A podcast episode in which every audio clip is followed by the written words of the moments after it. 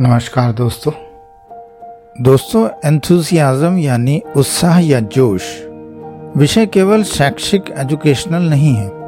यह दिल, दिमाग, आत्मा और रोज़मर्रा की ज़िंदगी से जुड़ा हुआ शब्द है। अतः ऐसे विषय को केवल एकेडमिक तौर से समझना या समझाना नहीं चाहिए। इसे व्यवहारिकता का रूप देकर ही समझाना चाहिए। आज के समय में इस तरह के लगभग हर विषय को पढ़ाने के तरीके से पढ़ाया जा रहा है। और शायद इसीलिए इतना ज़ोर देने के बावजूद ना कोई समझ पा रहा है और ना ही अपनी निजी ज़िंदगी में इसे प्रयोग कर पा रहा है। दोस्तों, हमें सर्दी के मौसम में सर्दी और गर्मी के मौसम में गर्मी लगती है, लेकिन बिना किसी साधन का प्रयोग किए सर्दी के मौसम में गर्मी और गर्मी के मौसम में सर्दी नहीं लग सकती। क्योंकि मौसम सब जगह एक सा होता है, चाहे वह ऑफ़िस हो या आपका घर हो। इसी तरह हमारा स्वभाव, सोच कम करने का ढंग लगभग सब जगह एक सा ही होगा। थोड़ा बहुत ऊपर नीचे होना स्वाभाविक है। जो भी ऑफ़िस में काम करते हैं, वे दिन का एक तिहाई भाग, यानी आठ घंटे ऑफ़िस में बिताते हैं और बाकी के दो तिहाई, यानी सोलह घंटे ऑफ़िस से बाहर, घर, परिवार या समाज के साथ बिताते हैं। दुकान या बिज़नेस करने वाले लगभग आधा समय काम और आधा समय ही घर परिवार या समाज के साथ बिता पाते हैं। जोश की कमी दोनों को ही सताती है, क्योंकि दोनों में ही अपनी अपनी परेशानियाँ या मजबूरियाँ हैं।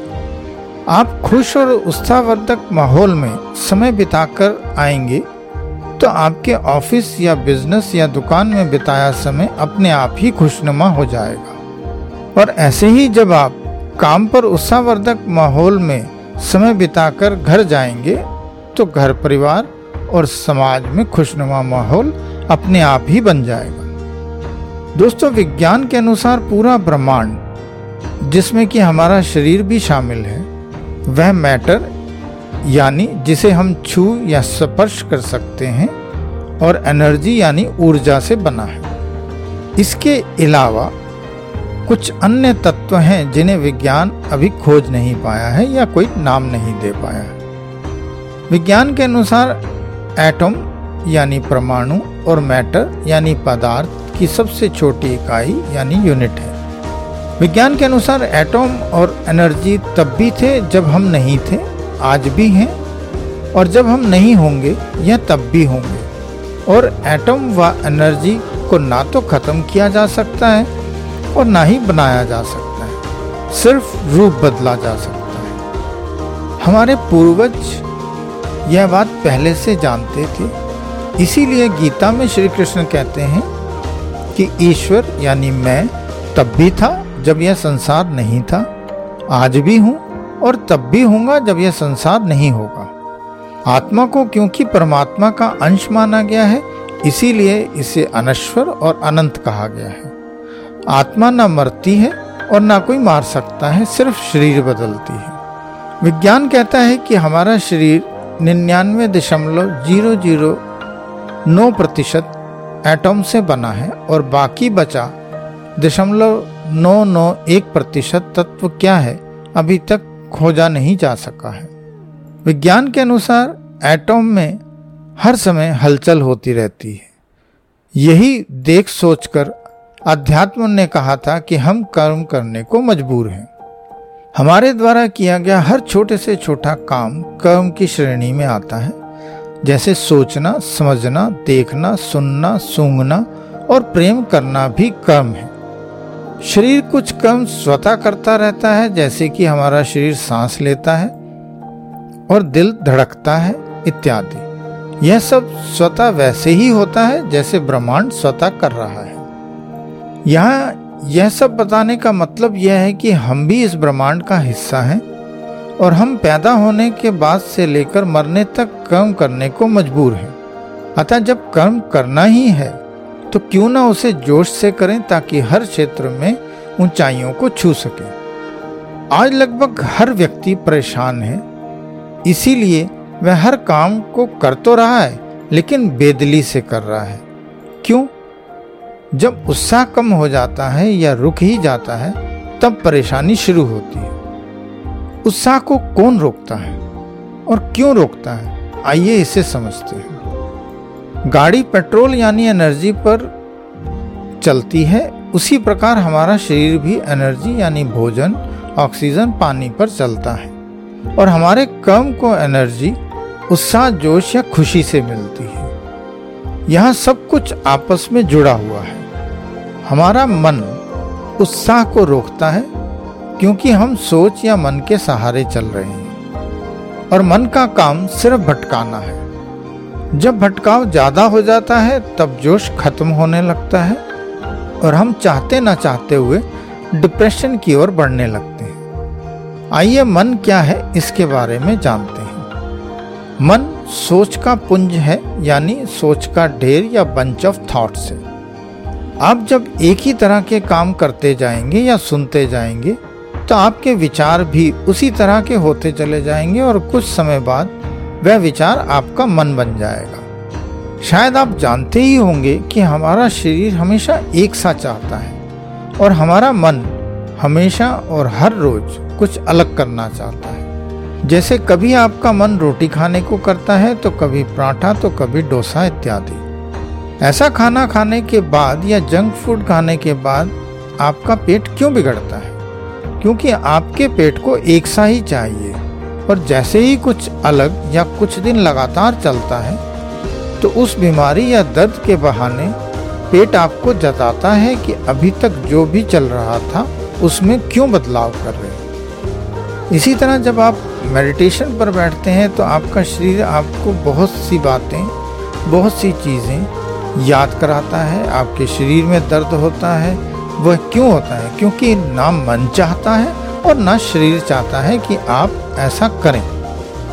आप एक ही किताब बार बार ज़्यादा दिन तक नहीं पढ़ पाएँगे। और यही बात फ़िल्म या कपड़े या खाने पीने पर भी लागू होती है। पहली बार बहुत अच्छा लगेगा और फिर धीरे धीरे रुचि और जोश कम होने लगेगा। और कुछ दिन के बाद आप उसके बारे में सोचना तक पसंद नहीं करेंगे। हम जब मन का सही से प्रयोग नहीं करते हैं, तब डर नेगेटिव सोच, अशांति, शक और संशय यानी सस्पेंस की स्थिति बनने लगती है। मनोविज्ञान में कहा जाता है कि जो दिखता है, ज़रूरी नहीं कि वह हो ही, और जो होता है, ज़रूरी नहीं कि वह दिखे भी। लेकिन जब हमारी सोच हम पर हावी हो जाती है, तब हमें वही दिखता है जो हम, यानी हमारी सोच या मन, देखना चाहते हैं। मनोविज्ञान के अनुसार मून एल्यूशन और पोन्जो एल्यूशन इसी के उदाहरण हैं। इसीलिए दोस्तों, मन की कभी ना सुने। हमारा मन एक ही तरह का काम या सोच ज़्यादा दिन तक क्यों नहीं रख पाता? दोस्तों, आपको सुनकर हैरानी होगी कि हमारे मन को रहस्य पसंद है। और जैसे ही रहस्य खुल जाता है वैसे ही मन हमें दूसरी ओर मुड़ने को मजबूर करने लगता है। यही एकमात्र कारण है कि ब्रह्मांड और ईश्वर अनंत हैं। ब्रह्मांड का छोर मिल जाए या ईश्वर के साक्षात दर्शन हो जाए तो हम ईश्वर तक को देखकर दोबारा नहीं देखेंगे। इसीलिए ईश्वर के अनंत रूप हैं और इसी के बारे में बुद्ध ने कहा था कि मैंने ईश्वर को देखा भी है और नहीं भी देखा है, क्योंकि रोज एक नया रूप देखता हूँ। आपने सुना होगा कि मन को रोको, मन को पकड़ो, मन को काबू करो। लेकिन असल में मन को ना काबू किया जा सकता है, न रोका जा सकता है। मन को तो केवल दिशा दी जा सकती है। मन से बंधे होने के कारण वह कैसा भी और किसी से भी रिश्ता या प्यार हो, आज उसमें खटास आ रही है। क्योंकि मन नया चाहता है। मन को रहस्य पसंद है। और अगर आप, आपने मन के सहारे चलना है तो आपको बहुत संभल कर और मन के बारे में पूरी जानकारी के साथ चलना होगा, वरना आपको अध्यात्म के हिसाब से अमन के सहारे यानी मन के बिना चलना होगा, जो कि बहुत ही मुश्किल है। और खासकर समाज और परिवार में रहते हुए और कामकाज करते हुए। खैर, अब बात करते हैं कि मनोविज्ञान के अनुसार हमारे मस्तिष्क में डोपामाइन नामक न्यूरोट्रांसमीटर बनता है और मूल रूप से यह न्यूरॉन्स के बीच एक रासायनिक संदेशवाहक के रूप में कार्य करता है। मस्तिष्क से निकलने वाला यह रसायन यानी केमिकल है जो आपको बहुत अच्छा महसूस कराता है। डोपामाइन की सही मात्रा आपके शरीर और मस्तिष्क दोनों के लिए महत्वपूर्ण है। डोपामाइन आपको खुशी, संतुष्टि, प्रेरणा या उत्साह महसूस करने के लिए जिम्मेदार है। जब आपको अच्छा लगता है कि आपने कुछ हासिल कर लिया है तो ऐसा इसलिए होता है क्योंकि आपके मस्तिष्क में डोपामाइन का स्त्राव हो रहा है या होने लगा है। एल टायरोसिन से भरपूर खाद्य पदार्थ सहित स्वस्थ आहार खाने से आप स्वाभाविक रूप से अपने डोपामाइन के स्तर को बढ़ा सकते हैं। इनमें बादाम केला, बीफ, चिकन और अंडे शामिल हैं। हल्दी, विटामिन डी, मैग्नीशियम और ओमेगा थ्री सप्लीमेंट भी डोपामाइन के स्तर को काफ़ी हद तक बढ़ाते हैं। ऐसी गतिविधियाँ जो आपको अच्छा महसूस कराती हैं, वे भी डोपामाइन बढ़ाएँगी। इनमें व्यायाम करना, ध्यान लगाना, मालिश करना और पर्याप्त नींद लेना शामिल है। अपनी उपलब्धियों और अपने जीवन को सभी अच्छी चीज़ों के बारे में सोचने से भी डोपामाइन के स्राव में मदद मिलती है? क्या आप जानते हैं कि हम पूरी ज़िंदगी दो गलती करते ही चले जाते हैं? पहली गलती कि हम समझते हैं कि कोई हमें समझा सकता है। आपको कोई नहीं समझा सकता, जब तक कि आप समझना ना चाहें। लेकिन इसके बावजूद हम हर जगह समझने या सलाह लेने के लिए पहुँच जाते हैं। दूसरे की समझाई बात या सलाह हमारी सोच समझ या कार्य प्रणाली से मेल खाती है तो हम समझकर उसे अपना लेते हैं। लेकिन उतना ही अपनाते हैं जितना हम चाहते हैं। इसीलिए यह कहा जाता है कि जब आप किसी की बात समझते हैं तो वह आपकी हो जाती है, क्योंकि आप समझते भी अपने हिसाब से हैं और उसे अपनाकर काम भी अपने हिसाब से करते हैं। जब अपनाई गई बात का रिज़ल्ट पॉजिटिव होता है तो आप यह कहते हैं कि बात समझने या समझाने से कुछ नहीं होता, जब तक आप उस पर सही ढंग से काम नहीं करते, यानी उसमें भी अपने अहम को संतुष्ट करना चाहते हैं। और यदि रिज़ल्ट नेगेटिव आता है तो आप यही कहते हैं कि आपको पहले ही लग रहा था, लेकिन फिर भी इज़्ज़त रखते हुए उसे अपनाया। और जब समझाई गई बात बड़ा बदलाव चाहती है तो उसे आप सिरे से नकार देते हैं। यही मन और दिमाग की चाल हम समझ नहीं पाते और फंस जाते हैं। इसका नतीजा यह होता है कि हम में बदलाव नहीं आ रहा। क्या आप जानते हैं कि हमारे साथ ऐसा क्यों हो रहा है? ऐसा इसलिए हो रहा है कि हम आज सुनने में कम और बोलने में ज़्यादा विश्वास करने लगे हैं। दूसरा कारण सोशल मीडिया है जहाँ हर कोई ज्ञान बांट रहा है। तीसरा कारण हमने अपने निजी ज्ञान का बस्ता बहुत भारी कर रखा है। यदि आपको कोई बात आपकी सोच, समझ, क्षमता यानी कैपेबिलिटी और उस और आपकी परिस्थिति को ध्यान में रखकर निजी तौर से समझाई जा रही है तो आपको वह बात आँख बंद कर अपनानी चाहिए और उस पर काम करना चाहिए। और यदि आम तरीके से समझाई जा रही है तो यह सब आपको अपनी सोच, समझ, क्षमता और परिस्थिति का पूर्ण विश्लेषण करके ही अपनानी चाहिए, जो कि आप दोनों ही परिस्थितियों में नहीं करते, इसीलिए परेशान है। दूसरी बात यह है कि खुशी या उत्साह और प्रेम हमें कोई नहीं दे सकता। इसके लिए हमें खुद ही प्रयास करना होता है, और हम सारी ज़िंदगी बिना किसी कारण के भटकते रहते हैं कि फलाना हमें प्रेम नहीं करता या उसके साथ हम खुश नहीं हैं, आदि आदि। खुशी और उत्साह और प्रेम हम सबके अंदर पहले से विद्यमान है। जैसा कि अभी थोड़ी देर पहले मैंने बताया था कि डोपामाइन स्राव की ग्रंथि पहले से ही हमारे शरीर में है, हमें बस उसे जगाना है। आइए अब खुशी और उत्साह को प्राप्त करने और बनाए रखने के लिए अभी तक की बताई बातों का घोल बनाकर दैनिक जीवन में कैसे लागू करें, वह जानते हैं। सबसे पहला है कि योगाभ्यास अवश्य करें और खासकर प्राणायाम। आप जिम में भी जाकर व्यायाम कर सकते हैं। जिम में किए गए व्यायाम और प्रोटीन खाने से आपका बाहरी शरीर आकर्षक लग सकता है। लेकिन योगाभ्यास करने से आपका अंदरूनी शरीर स्वस्थ होगा। आप अपने सांस पर कंट्रोल पाने में सक्षम हो जाते हैं। जब आपको क्रोध आता है, जब आप में कोई नेगेटिव थॉट आती है या जब आप मन की सुनते हैं, तब आपकी सांस असामान्य हो जाती है। इसी सांस पर कंट्रोल आ जाने पर आपको क्रोध क्षणिक ही आएगा। नेगेटिव थॉट नाम मात्र की ही रह जाएगी। आप मन से ज़्यादा आत्मा की आवाज़ सुन पाने की ओर अग्रसर हो जाएँगे। अतः योगाभ्यास को रोज़मर्रा की ज़िंदगी में अवश्य शामिल करें। दूसरा है कि मेडिटेशन अवश्य करें, लेकिन रोज़ाना एक ही समय दिशा या आसन पर न करें। तीसरा है कि भोजन में वह सब पौष्टिक आहार ज़रूर शामिल करें, जैसा अभी थोड़ी देर पहले बताया गया। जीवन में दोस्त ज़रूर बनाएँ, लेकिन वह संख्या ज़्यादा ना हो, और अगर है तो असल में वह दोस्ती नहीं, टाइम पास है। जीवन में दोस्त होना बहुत ज़रूरी है। आपका दोस्त ऐसा हो जिससे बात कर मिलकर कह सुनकर आपको अपने अंदर एक सुकून या खुशी में ले चाहे वह दे रहा है या नहीं दे रहा।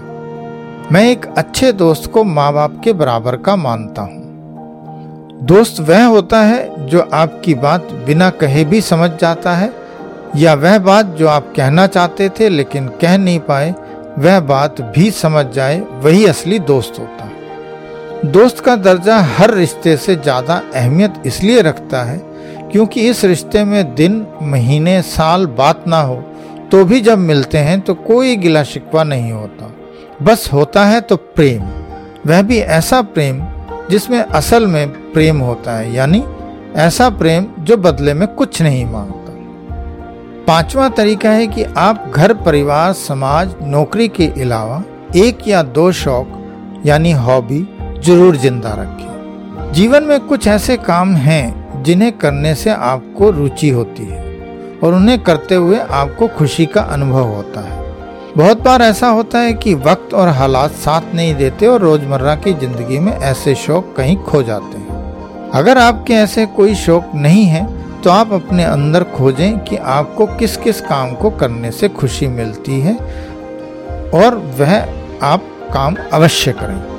जैसे किसी को लिखने का तो किसी को पढ़ने का तो किसी को ड्राइंग करने का शौक होता है। किसी को गाने या संगीत का शौक होता है, आदि आदि। कोरोना काल से हमें यह सबक अवश्य सीखना चाहिए कि ऐसा शौक होने पर हमें कभी अकेलापन और मायूसी महसूस नहीं होगी और ऐसी विपरीत स्थितियों में भी हम पॉजिटिव बने रहते हैं। शौक के अलावा कुछ ऐसे छोटे छोटे काम अवश्य करें, जिनसे न केवल आपको खुशी मिले, बल्कि आपको देखकर दूसरे भी प्रेरित हों। आप किसी भूखे को खाना खिलाइए, किसी बेसहारा को सहारा दीजिए, किसी अनपढ़ को पढ़ने के लिए प्रेरित करें। सड़क या गली में कूड़ा न डालें, कूड़ा हमेशा कूड़ेदान में ही डालें। अपने आसपास के पार्क में कभी कभार कोई न कोई पौधा अवश्य लगाएँ।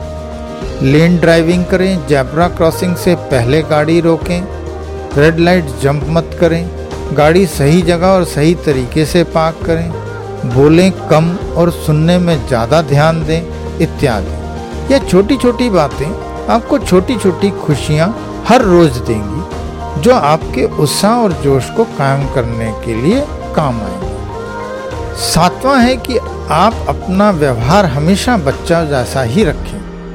बचपन में आप हर छोटी से छोटी बात पर खुश हो जाते थे। बचपन में आपने बहुत कुछ सीखा क्योंकि आप पर आपकी शिक्षा और ज्ञान का बोझ नहीं था। बचपन में आपको अगर किसी की कोई बात बुरी लगती थी तो आप बहुत जल्द रूठ जाते थे, लेकिन अगले ही पल वह भूल भी जाते थे। ऐसा व्यवहार करने से आपको खुशी मिलेगी। आप ऐसा करते हुए यह भी महसूस करेंगे कि अन्य लोग कैसे अपनी रोज़मर्रा की ज़िंदगी में बेवजह ऊर्जा बेकार करते हैं, जिसके कारण उनका उत्साह और खुशी दिन प्रतिदिन कम होती चली जाती है। आठवां है कि हमने अभी आपको पहले ही बताया कि मन को रहस्य पसंद है। अतः कोई ना कोई रहस्यमय काम गाय बगाए करते रहें और उन्हें कैमरे में अवश्य कैद करें। यानी आप हमेशा अपनी ज़िंदगी में कोई भी छोटा मोटा का ऐसा काम अवश्य करें, जिससे न सिर्फ़ आपको खुशी मिले, बल्कि आपके आसपास भी खुशी और उत्साह का माहौल बने। जैसे ऑफ़िस में महीने में एक आधी बार पार्टी या ऑफ़िस में किसी कार्यक्रम में लीक से हटकर हिस्सा लेना। दोस्त या प्रेमी या प्रेमिका या पारिवारिक सदस्य या पत्नी को सरप्राइज़ गिफ्ट या पार्टी या कुछ ऐसा अलग से अवश्य कर रहे हैं आप बाहर घूमने जाते हैं या किसी को गिफ्ट देते हैं या कोई पार्टी करते हैं तो वह खुशी के पल कैमरे में अवश्य कैद करें। ऐसी फ़ोटो जब भी समय मिले या जब भी आपको अपना जोश कम लगे तो उन बीते खुशी के पलों को अवश्य देखें और याद करें। यह आपके अंदर एक बार फिर से खुशी और जोश भर देंगे। आखिरी सुझाव है कि अभी हमने कुछ देर पहले कहा था कि व्यायाम या मेडिटेशन रोज़ाना या रेगुलर या एक ही समय पर न करें।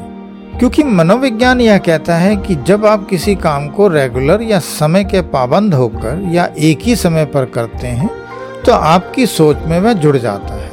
और जब वह जुड़ जाता है तो फिर उसमें वह उत्साह या जोश या कंसंट्रेशन खत्म होने लगती है और आप मशीनी तौर से करने लगते हैं। क्योंकि आपके मस्तिष्क में उसी तरह के न्यूरॉन्स के पैटर्न बनने लगते हैं जो आपको मशीनी तौर पर करने को मजबूर करते हैं। जैसे आप चलते या बोलते हैं। मेडिटेशन या ध्यान या योगाभ्यास मशीनी तौर से नहीं करना है।